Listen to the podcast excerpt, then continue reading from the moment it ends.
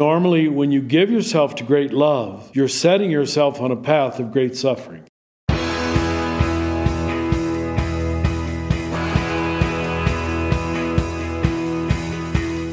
Welcome to The One You Feed. Throughout time, great thinkers have recognized the importance of the thoughts we have. Quotes like garbage in, garbage out, or you are what you think ring true. And yet, for many of us, our thoughts don't strengthen or empower us. We tend toward negativity, self pity, jealousy, or fear. We see what we don't have instead of what we do. We think things that hold us back and dampen our spirit. But it's not just about thinking, our actions matter. It takes conscious, consistent, and creative effort to make a life worth living.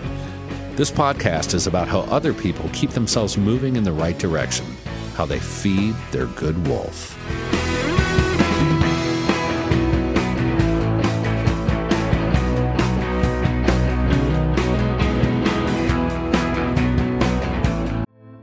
Girlfriends, it's me, Carol Fisher, back with another season of the global number one podcast, The Girlfriends. Last time, we investigated the murder of Gail Katz. This time, we're uncovering the identity of the woman who was buried in Gail's grave for a decade before she disappeared. Join me and the rest of the club as we tell her story. Listen to season two of The Girlfriends, Our Lost Sister on the iHeartRadio app, Apple Podcasts, or wherever you get your podcasts. Thanks for joining us. Our guest on this episode is Father Richard Rohr, a globally recognized ecumenical teacher bearing witness to the universal awakening within Christian mysticism and the perennial tradition. He is a Franciscan priest of the New Mexico province and founder of the Center for Action and Contemplation. Richard's teaching is grounded in the Franciscan alternative orthodoxy, practices of contemplation and self emptying, expressing itself in radical compassion, particularly for the socially marginalized.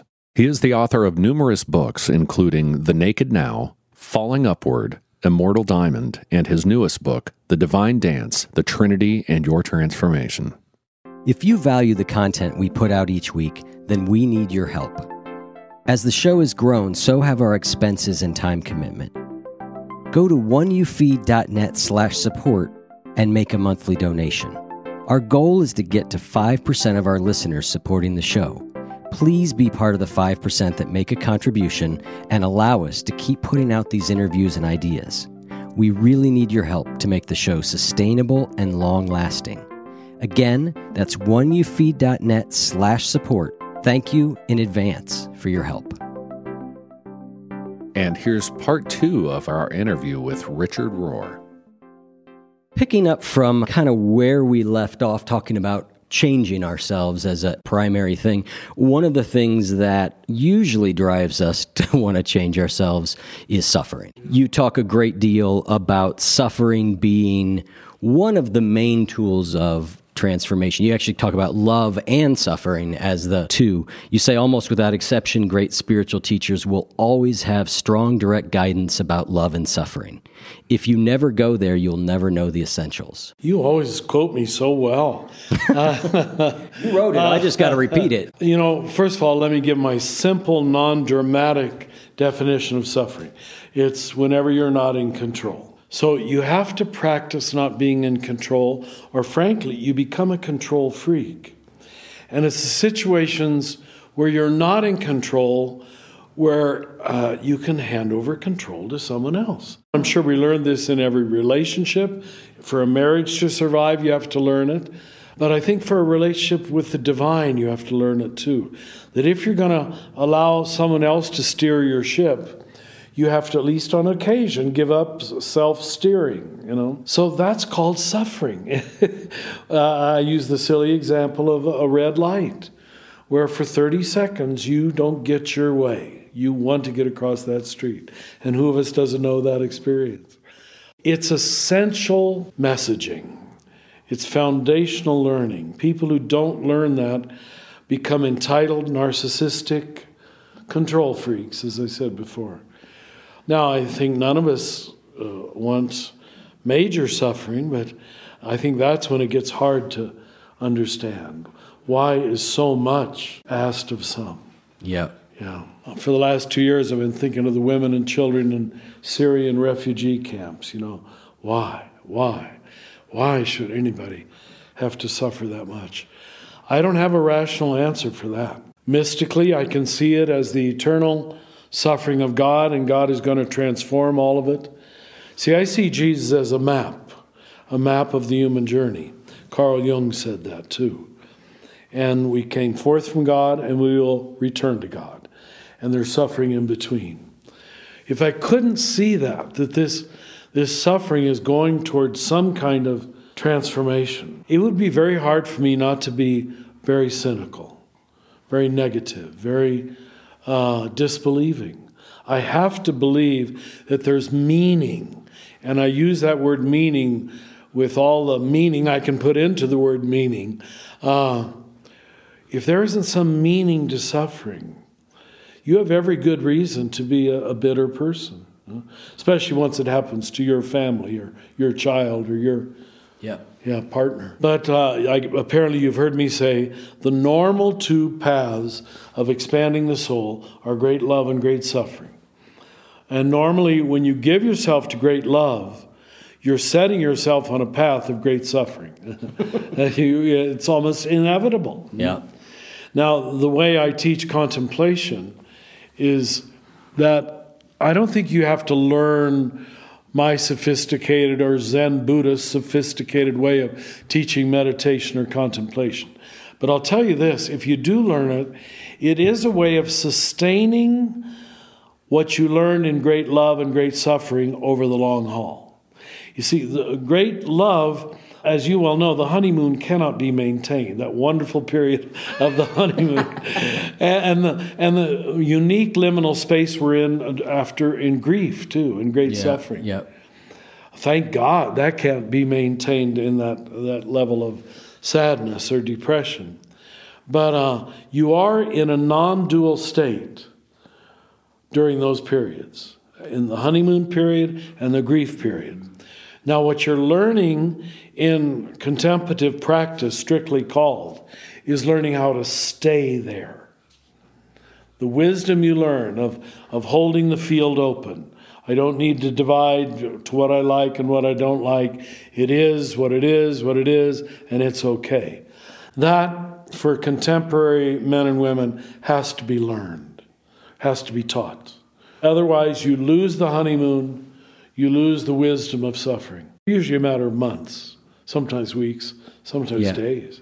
Well, I think it was Thomas Merton, and I'm just going to paraphrase, and I think you mentioned it in one of your books. Is you know, watch out for success. Oh yeah. You know, is one of the surest ways to avoid transformation yeah. is to be very successful yeah. because you don't. Why change if you feel like things are going well? That's why Jesus says it's so hard for a rich man to know what he's talking about.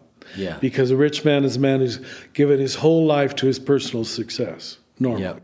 Yep suffering as a as a path to transformation is is relatively well known. Krista Tippett, who does On Being, I think you had a conversation with her not too long ago. Yes, it's supposed to come out around Easter. She told me. Yeah, mm, yeah. I can't wait to hear that one. But she says something along the lines of, you know, we don't become great uh, in spite of our suffering, but because of our mm, suffering. Does she? Good. But you also use a phrase that says if you don't transform your suffering, it becomes a, a, a wound. You transmit it. You transmit it. Yeah. So what happens?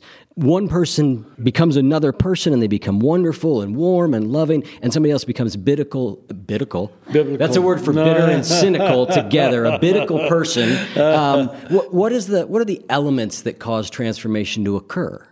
You know, I said to the class last week, when I see people change for the good, is when there's this, I'm going to call it judicious combination of feeling safe and okay with conflict. You have to feel safe and okay, or you won't have a big enough soul to embrace the conflict.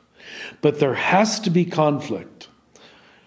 Uh, the way I've been teaching it to the students for growth to happen.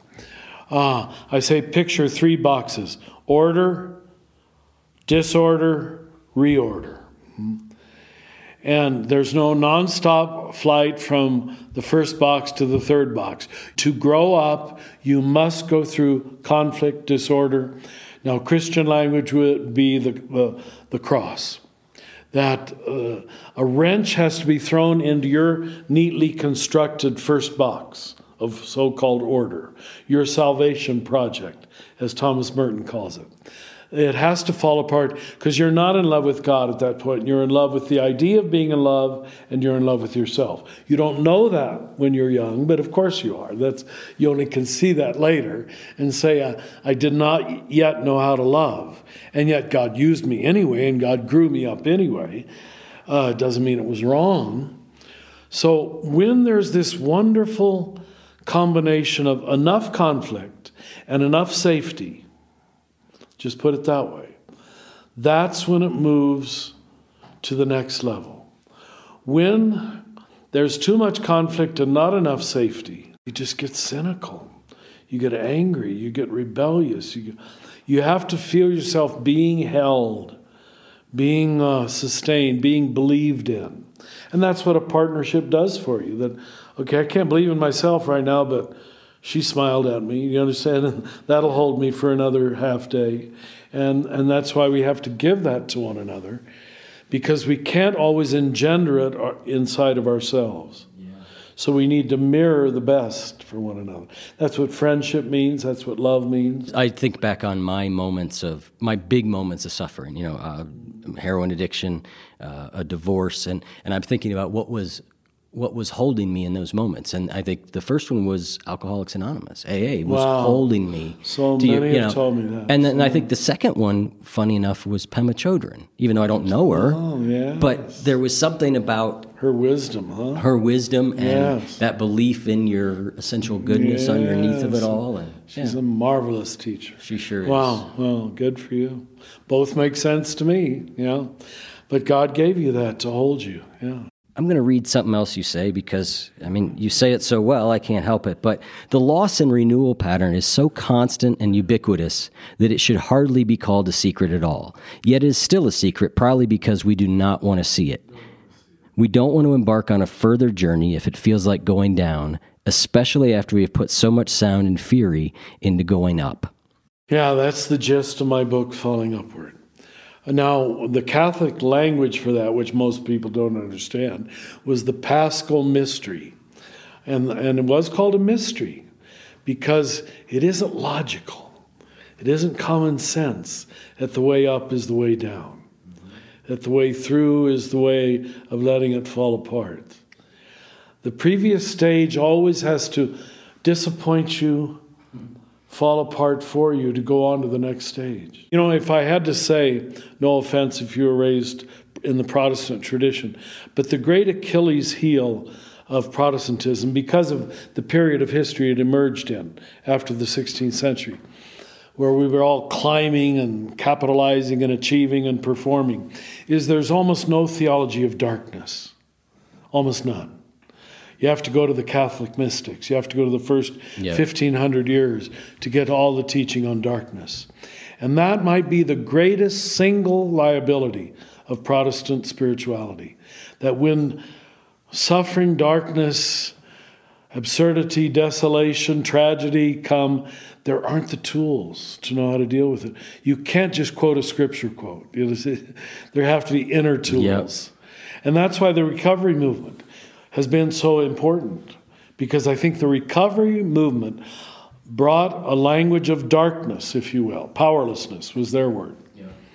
to a Protestant world that didn't understand any tools for dealing with powerlessness yeah. whatsoever. So thank God. I always say when the Spirit isn't getting through the main line, uh, the Spirit comes through the duct work, has to come through indirectly, like Course in Miracles Pema Chodron, uh, 12 step program. Those are all works of the Spirit. Yeah. yeah. You know, Thomas Aquinas taught us in the Catholic tradition when you hear truth, don't ask who said it, because that'll prejudice you. Just ask, is it true? Mm-hmm. And if it's true, it's always from the Holy Spirit. If it's true, it's all. How could that not be true? Yep. if it's true, it's of the Holy Spirit. I don't care if Pema Chodron said it and she's Buddhist. Who cares? You know, right, yep. Jesus said it and he was a Jew. So, uh, you know, if I'm just going to take Christians, I'm in trouble. Yeah, I try and do the same thing with listening to music. Like if I put on like Oh, a you know a- a, uh-huh. a Spotify or whatever and it's playing, I'll hear a song before I go to see who it is. I want to listen to it. I want to experience it Very without good. Because as soon as I know who it is, I immediately I'm have prejudiced. some. Oh, he's Yeah. going to be good. She's going to be or terrible. that's ter- yeah, exactly. yep. So I, you've just taught me something. I like that. Yeah. that makes sense because I can see my mind work that way. Well, I won't like him. yeah, Yeah. yeah, I can't I can't hear it clearly Yeah, once yeah. I know what it is. No. One of the things that you talk about is necessary versus unnecessary suffering. I think that's a theme on the show a lot. We I talk a lot about the second arrow uh, parable from Buddhism. I don't know if you're familiar with that one, where we get shot with a first arrow, and that's kind of what life does to us, right? And then we tend to shoot ourselves with the second arrow, and the second arrow is what all this means.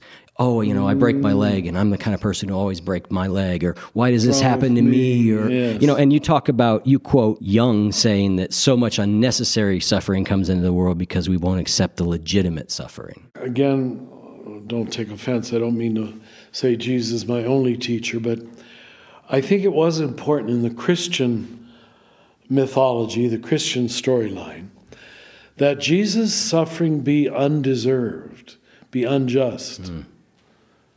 That's crucial to the story for, because of the very point you made. Because if it's just, well, he deserved it, that changes it. But to deal with undeserved suffering, which is most of it, let's be honest. right? Sure. Almost all of it. Who deserves anything? That's the breakthrough to that Jesus was the the willing victim, even though he was not the unworthy person. That takes such a high level of transformation to accept that. When we're in it, when we're in that position, Yeah. everything in us wants to say, you know, I was jailed chaplain here for 14 years in Albuquerque, and I would say, I never knew whether it was true, but my suspicion was half of the people I worked with should not have been in jail, maybe more than half, mm-hmm. for all kinds of reasons. But a lot of them were, they didn't do it, you understand? And I, I just would have to work through that with them, sitting there every day, knowing you didn't do it. Yeah, I can't imagine. I know. Hard. Can you, what it must take to not be bitter? Yeah. And some What- people manage oh. to not be, which blows my mind. Yeah. Or when a friend lied about you, bore false witness against you. Can you imagine uh, the, the, kind of holiness? I don't know what other word to use. Wholeness and holiness are the same word that it takes to to wake up each day and be happy. I was just on the phone with a prisoner yesterday, and a young man who was, I'm quite sure, falsely imprisoned, you know, and he thinks he might be there the rest of his life. He's just in his early 20s. Just, oh. So I'm not really answering your question. I'm talking around it. But, but um, if we can't deal with necessary suffering, the, the cost of being a human being, which is I don't always get my own way, I get old, my body doesn't work Yeah. like it used to when I was your age. And all of that is so hard to accept, uh, and I can't change it. You know, it, it is that way. But if I can't surrender to those things, imagine if, if I'm falsely accused tomorrow and, ooh, so you've got to use every chance of not getting your own way, not being in control. You've got to use it as a practice, as a practicing, uh, so that you don't turn bitter and you can help other people not turn bitter. Because the natural movement of the human journey is it devolves. You know, the, the rejections, betrayals, abandonments of life, the people who've lied about you, walked away from you, starting in your childhood, they pile up. And I'm about to turn 74 in a few weeks, and I, it, there's a lot of pile up there. Now, by the grace of God, I don't think I'm bitter. I don't think I'm cynical, but I have to fight it every day. Every day. Not always consciously, but you know, like I said, I wake up yesterday feeling just, ugh. I think that's some of that leftover hurt. When I gave the male initiation rites, I, we had a whole day devoted to grief work. And I defined grief as I talked to those men as unfinished hurt. And I would just talk to them for a while to find how much unfinished hurt they had in their life. You would not believe. I mean, men who were completely healthy, normal, happy, successful, smiling, once they were given space, once they were given permission to go there, I mean, I saw a lot of men sobbing, unfinished hurt. And I, I think we all have to compartmentalize it because we got to get through another day. I, I don't have time to feel this. And we men are especially good at that, as you probably know, compartmentalizing it, putting it to a side, and uh, so wanting somewhere to be a little boy again and just cry it through. But and that's what a lot of my men's work was, helping Yeah. men do that. But nothing in this American system gives them that freedom, space, or permission. Nope. So they're by the time they're my age, they're highly stuffed men. No wonder they become addicts. I'd drink vodka every night too, I, or something. Yeah, yeah. if, if all of that is just eating away at you, sure. Yeah.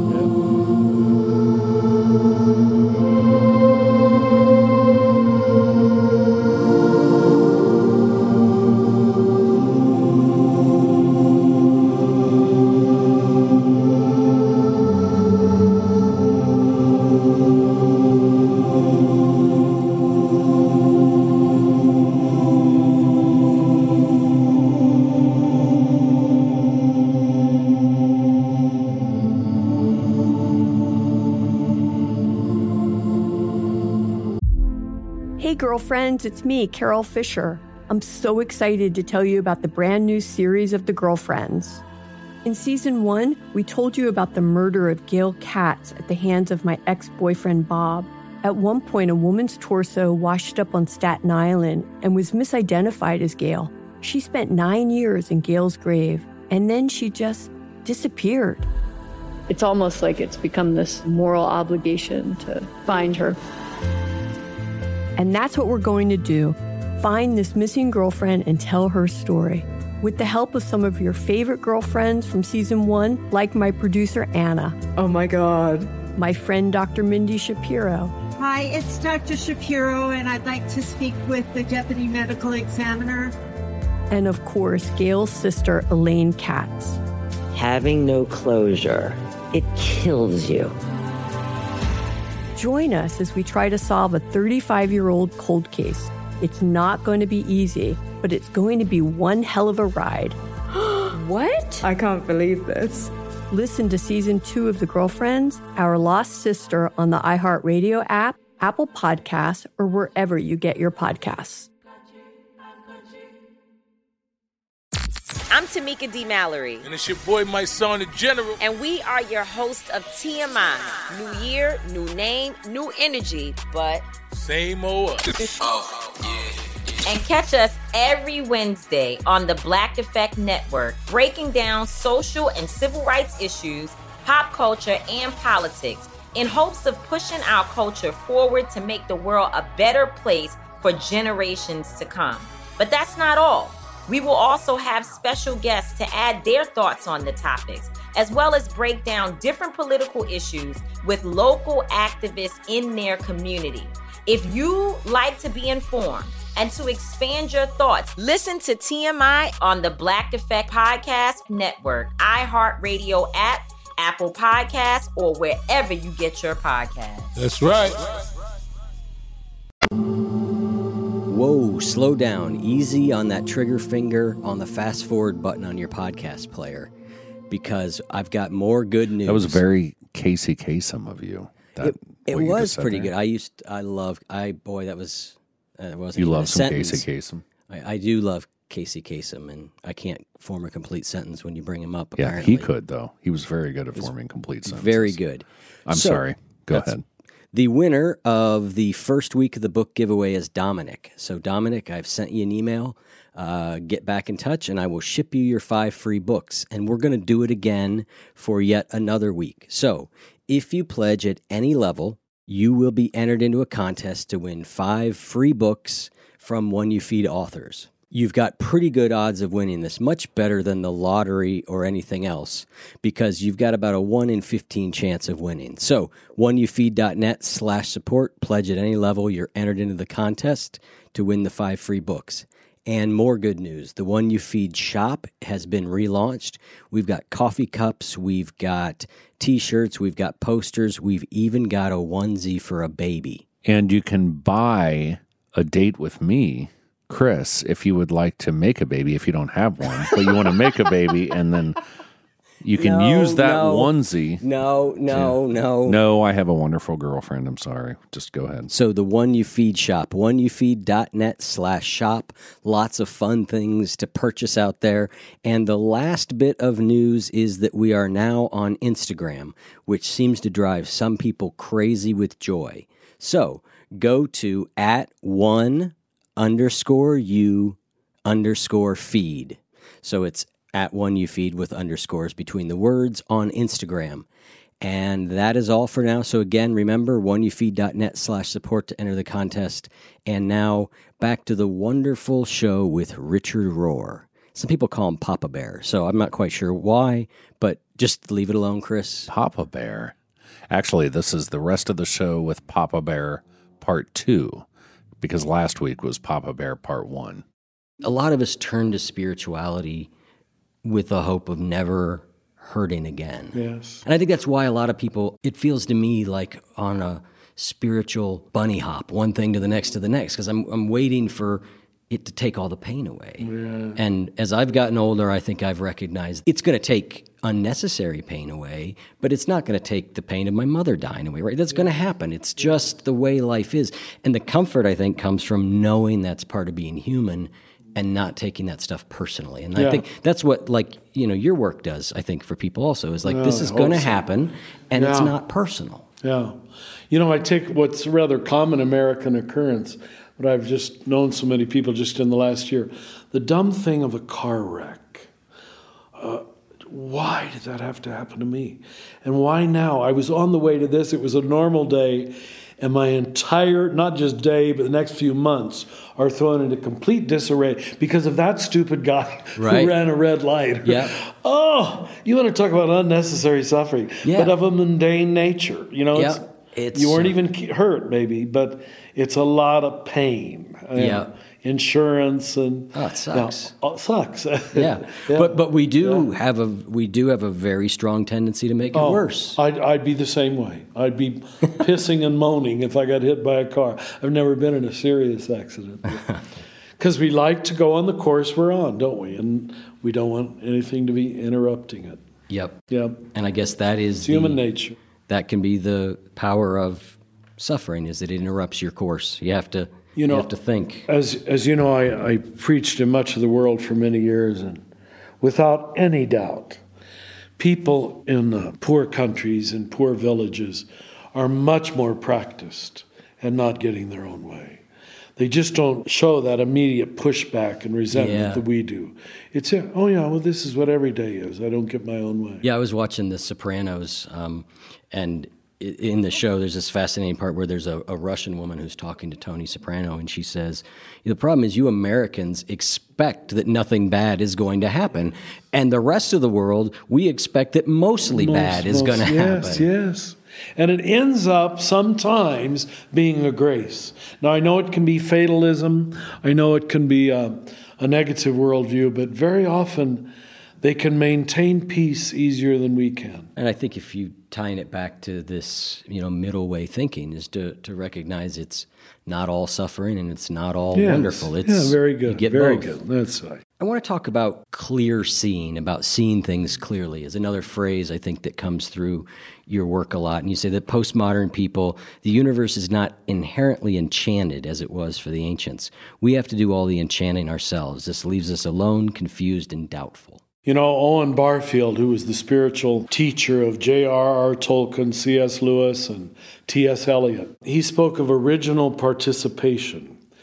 And he says there's strong evidence that the ancient peoples who naturally felt that they belonged to the forest, to the family, to the universe, to the sky. It was an enchanted universe for them, and they were a part of the enchantment. Salvation came, to use that Christian word, overused word, uh, it came much more naturally. We grow up, and you use the word postmodern too, we grow up in a world that is disenchanted where we're, and the, uh, philosophers call it the state of alienation, you know, that we don't feel we belong to the universe, uh, to the forest, to the animals, to, to even our families. I mean, most people are alienated. I'm told most people have strong alienation from their own family, you know, just because we don't have the skills of human relationship even at that level. So that creates a very incoherent universe where uh, you're grasping for belonging, meaning, goal, purpose, identity. It's no surprise to me that we have such a high amount of mental and emotional illness. I'm sure any of us can name 10 people we know who, frankly, we're not trying to put them down, but they're not real stable or not real. One of them might be behind a microphone right now. I don't think so. But it, it, it breaks our, my heart the amount of unhappy, unstable people our culture is producing. And I find, as someone who has worked in the healing ministry, trying to pray for people's healing and counsel them toward healing, that it's very hard to heal an individual when the whole culture is so unhealthy. You send them back after a wonderful weekend retreat, and they're right back into the cynicism, the negativity, the consumerism is going to make me happy, which will never work. But everybody thinks it will, so they buy it again, you know. Yeah, it works temporarily. That's Just for a few minutes. Yep. if it didn't work at all, it'd be so much easier. That's a good way to put it. If it didn't work, but it works a teeny just a bit, little bit, little just bit, enough. Yeah, Yeah, just enough. Yep. Yeah, yeah. Placebo. What is clear seeing? What is Oh yeah, that was your question. See, you're being so kind to me. You're letting me off the hook. Clear seeing would be. Now this sounds obvious. It would be to see the whole picture without my filters of rejection, denial, resentment, blocking, filtering out. It is what it is, what it is, what it is. Now, we all have created our filters. You have to to survive. But when your filters so dominate that all it gets in is what you already agree with, what does not threaten your ego, and will give you immediate comfort, your seeing is so narrow, so limited. You're, you're going to be stupid. I have to say it. All right? You're not going to see reality or yourself or other people very well. So much, much of the work of teaching contemplation is helping people recognize those blockages, those resistances, those filters, and quietly let go of them. So, what can get in is both the good and the bad, which everything holds. I don't have to just let in the good. Now, once you can learn that, frankly, you're capable of love. See, I don't think you can love just perfect things. Love applies to imperfect, ordinary, broken, human things. Uh, and I don't know why someone didn't tell us that early. If you're not a non dual thinker, you can't love anything. You'll wait around for, I don't know, Mr. Perfect or, you know, a princess or something, and, and then you'll find out she isn't a princess anyway. It's just, we were done such a number by being given this expectation of finding objects that would be worthy of our immense and perfect love. When, when in fact, what God gives us things which make us learn how to love because they're imperfect. And that grows us both up, hopefully. hopefully. Yeah. Yeah. yeah. So that's clear seeing.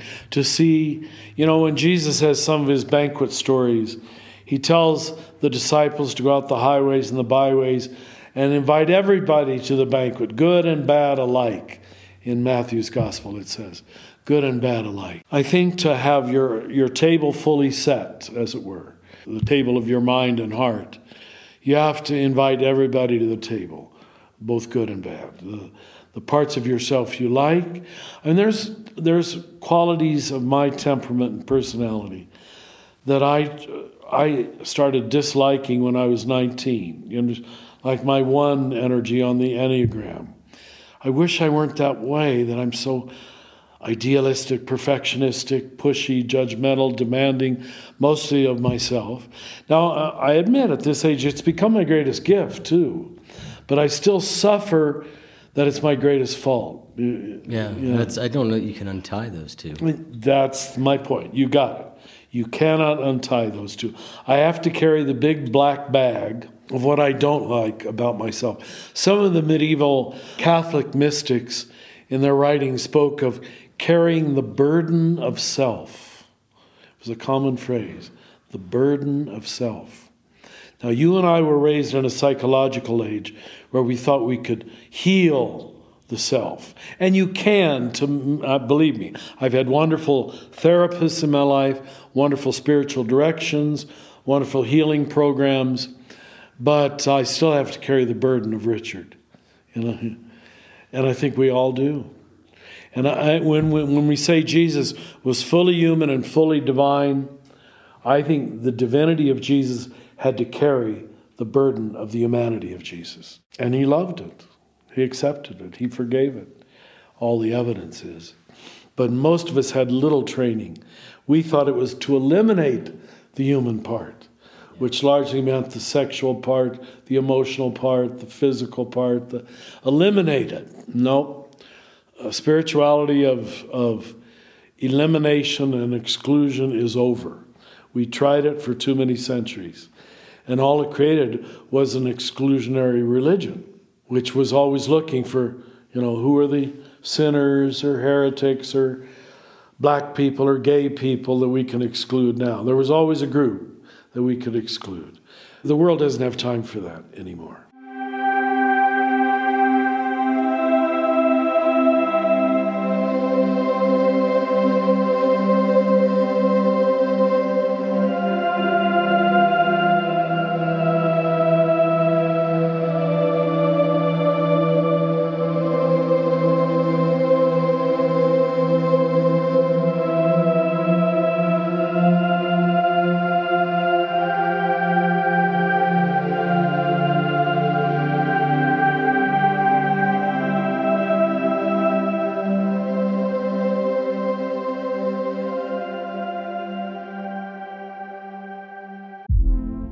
Girlfriends, it's me, Carol Fisher. I'm so excited to tell you about the brand new series of The Girlfriends. In season one, we told you about the murder of Gail Katz at the hands of my ex boyfriend Bob. At one point, a woman's torso washed up on Staten Island and was misidentified as Gail. She spent nine years in Gail's grave, and then she just disappeared. It's almost like it's become this moral obligation to find her. And that's what we're going to do find this missing girlfriend and tell her story.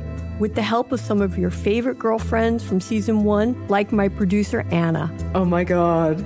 My friend Dr. Mindy Shapiro. Hi, it's Dr. Shapiro, and I'd like to speak with the deputy medical examiner. And of course, Gail's sister, Elaine Katz. Having no closure, it kills you. Join us as we try to solve a 35 year old cold case. It's not going to be easy, but it's going to be one hell of a ride. what? I can't believe this. Listen to season two of The Girlfriends, Our Lost Sister on the iHeartRadio app, Apple Podcasts, or wherever you get your podcasts. You used the word sin there, and I've heard you at different points refer to it in a variety of different yeah, ways. Probably, yeah. That's a place that is really easy to get hung up on. yeah. yeah. Is you know, if you're a sinner, it means you're this bad, worthless person, right? And and you put you put it in terms to me that seem like a useful. Like I look at that and I go, yeah, I don't, I don't want to be like that. That's good, yeah, you know. So what you want to hit me with a couple of your well, a few ideas? little things. Okay, first of all, the, the word that's used in the Bible, hamartia in Greek, literally means when you're shooting an arrow and you miss the bullseye. Right? That's very helpful. And that doesn't mean a culpable thing that makes God not like you. And now that's the way, if we, any of us were raised Christian, that's the way in my early understanding of sin. There are certain actions, somewhat arbitrary, I might add, that this whimsical God has decided upset him. I don't know if you've read my recent book on the Trinity. No, Parts of it, yeah. Divine Dance. So, you know, that's the reason we use him because when you don't have a Trinitarian notion of God, you make God masculine almost all the time. So I was mainly concerned about upsetting God as if I could. You know, it was giving myself an awful lot of power uh, that I could upset God. Culpability. So it built on parental practices of parenting, which I, if I were a parent, I'd probably do the same thing. But most parenting till the very recent West, and I mean very recent West, and I don't mean all of the West even, more of the sophisticated West. And even there, most parenting was punitive and shaming. That's the way you control children. I probably would have done the same thing if I'd been a young parent. Sure. Because in the short run, it works. So all of that got projected onto God the Father, you know, especially if you had a shaming father, too. You were just programmed to believe that. That's why I, I make so much of prayer. Because unless you go on an inner, interior, mutual give and take journey of prayer with God, most people will settle with a shaming, judging, guilt based notion of God. It's such a waste of time. It really is. It takes much of your life to get beyond it. But once you see that clergy, and here I'm going to be very critical of my own group, I don't think we were that motivated to move people beyond that. And you probably know what I'm going to say.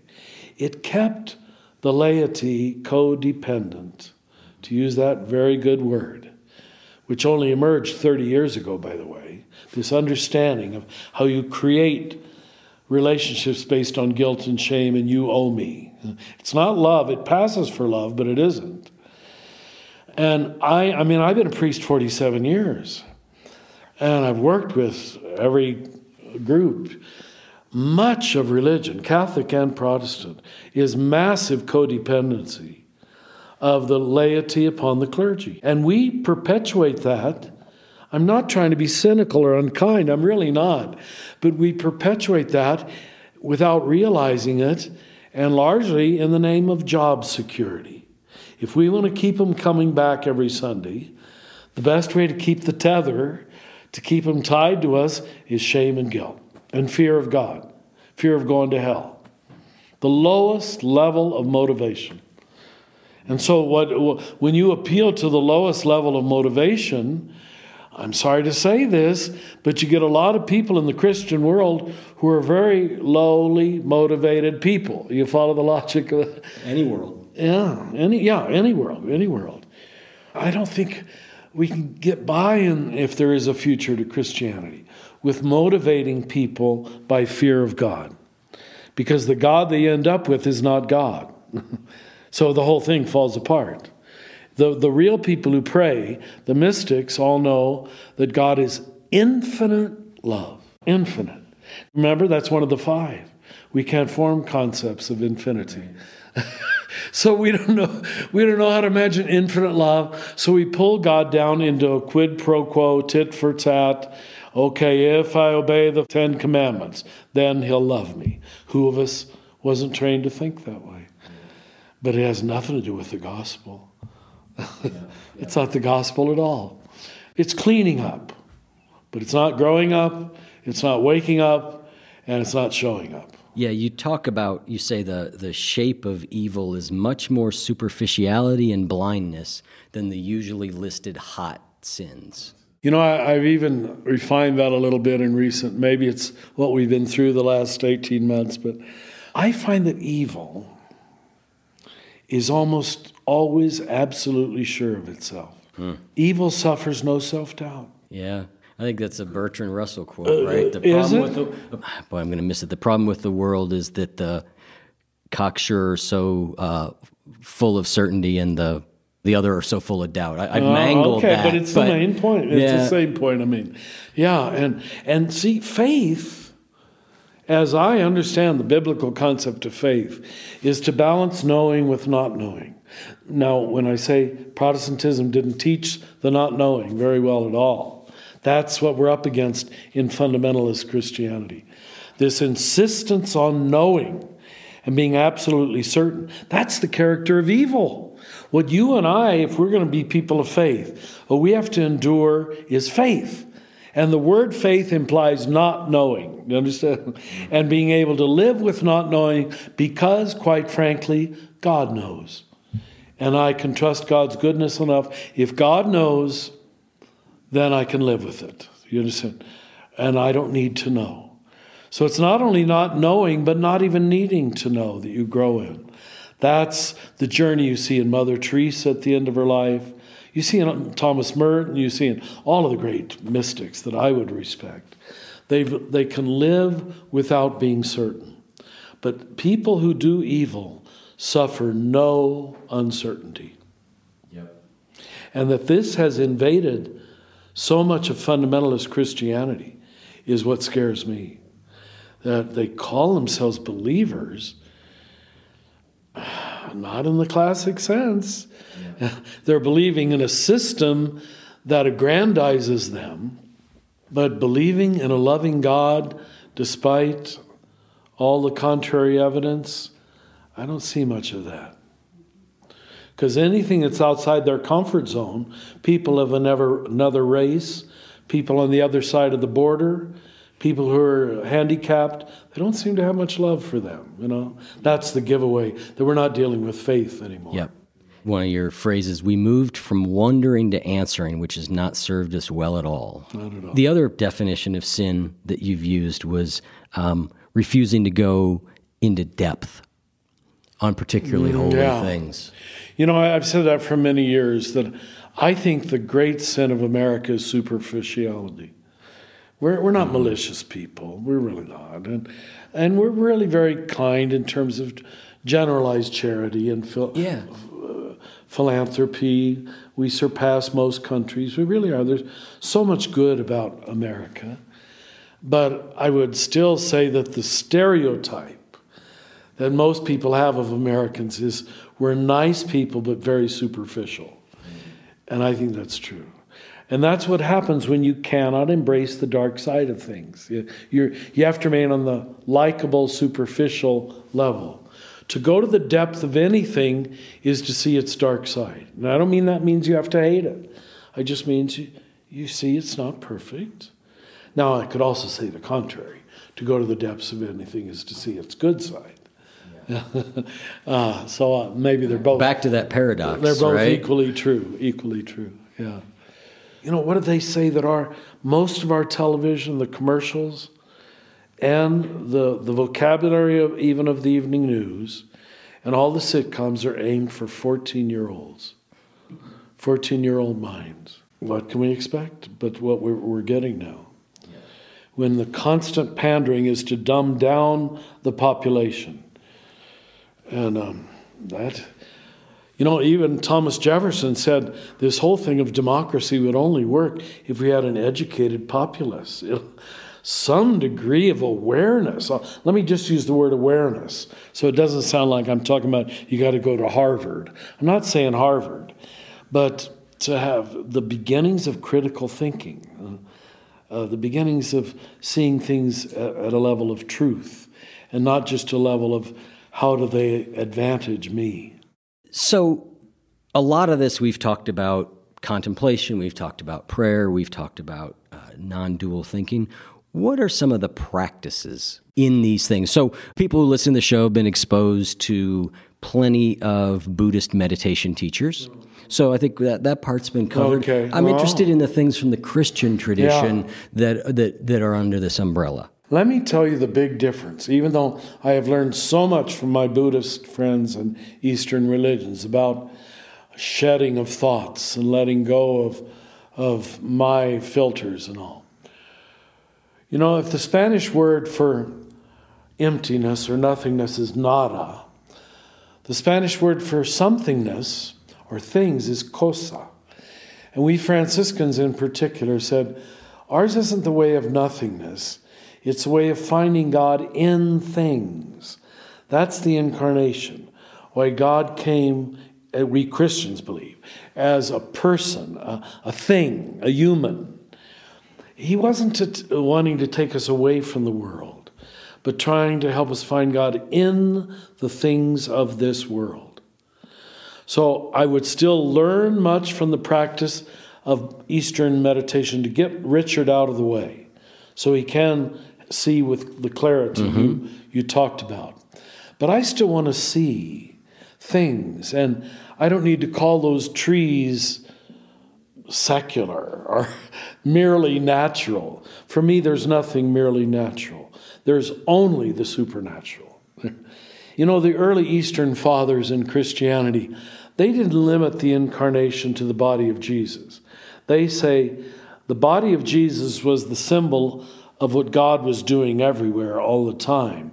God took on flesh as John 1:14 says. God took on materiality. God took on physicality. That matter and spirit are two sides of the same mystery. That the hiding place for spirit is matter. they've never been separate since the Big Bang. This is going to be my next book. So if you hear me getting excited in my talk, it's because this is filling me right now. Uh, I've already talked about it, but now I've got to make it complete.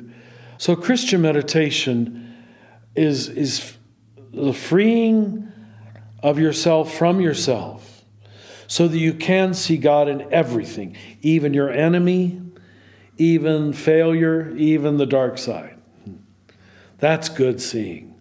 And it frees us from this, these centuries of Christianity where we've tried to get out of this world for heaven. I think that's heresy. You look at the life of Jesus, Jesus healing people in this world for today. There's hardly any passages where he's talking about an evacuation plan for another world, you know? Yep. You want to talk about destroying the gospel. We did it with that.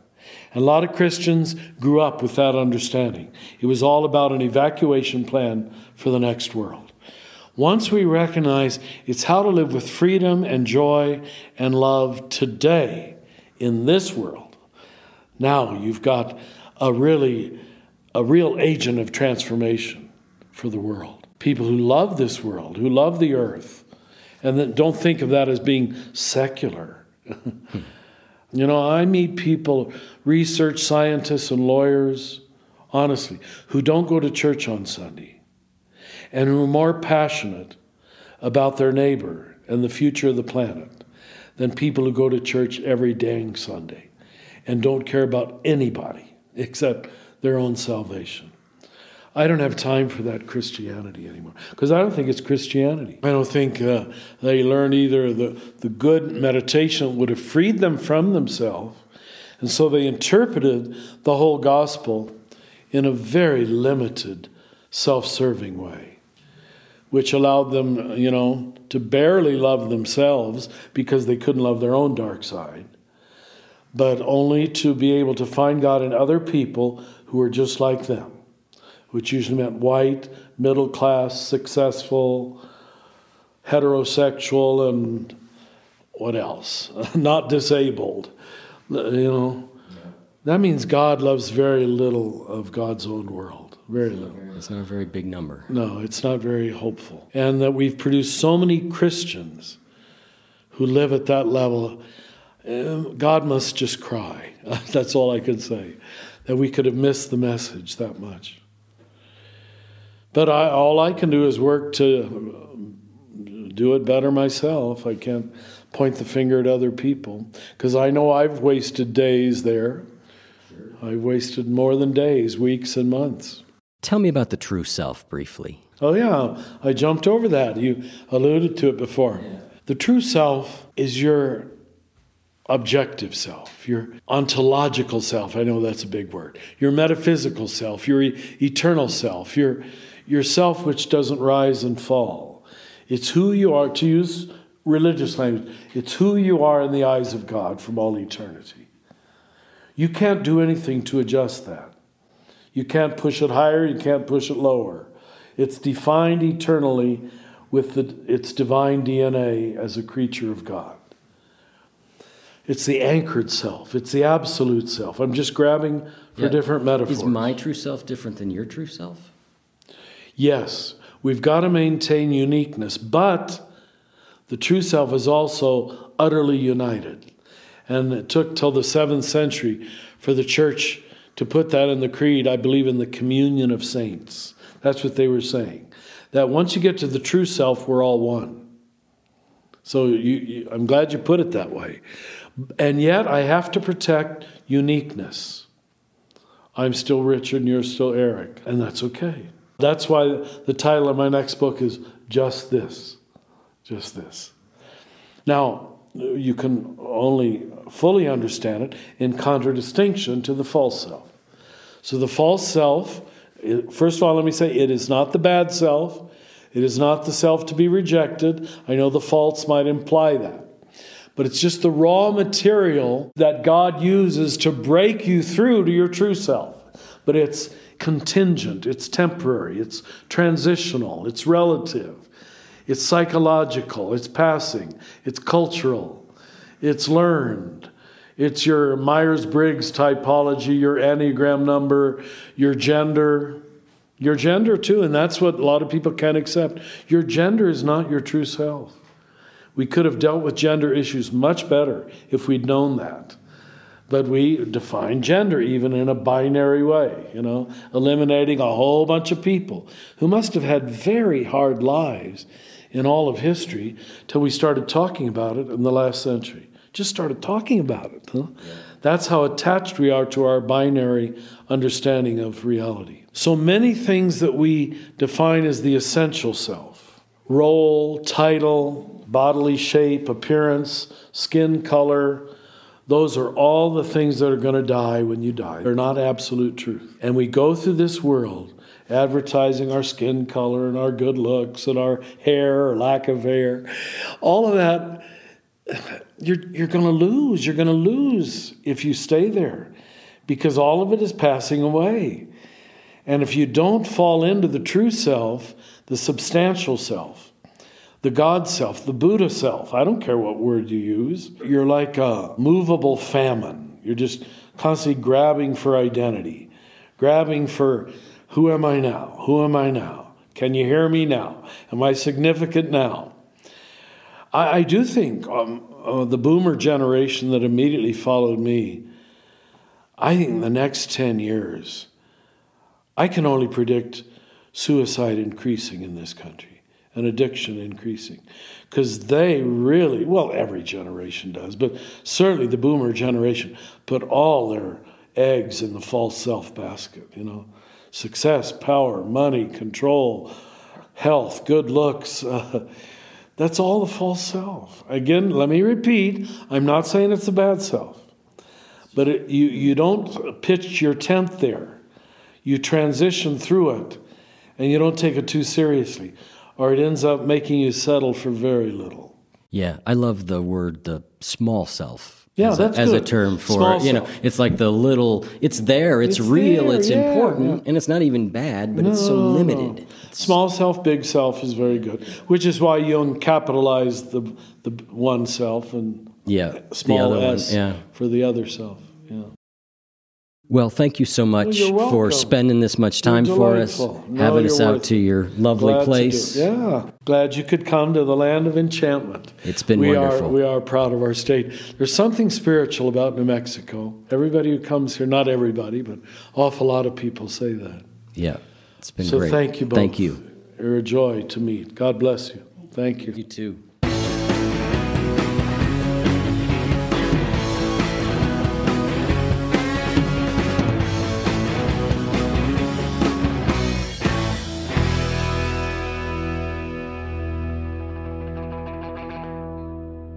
If what you just heard was helpful to you, please consider making a donation to the One You Feed podcast. Head over to oneyoufeed.net slash support.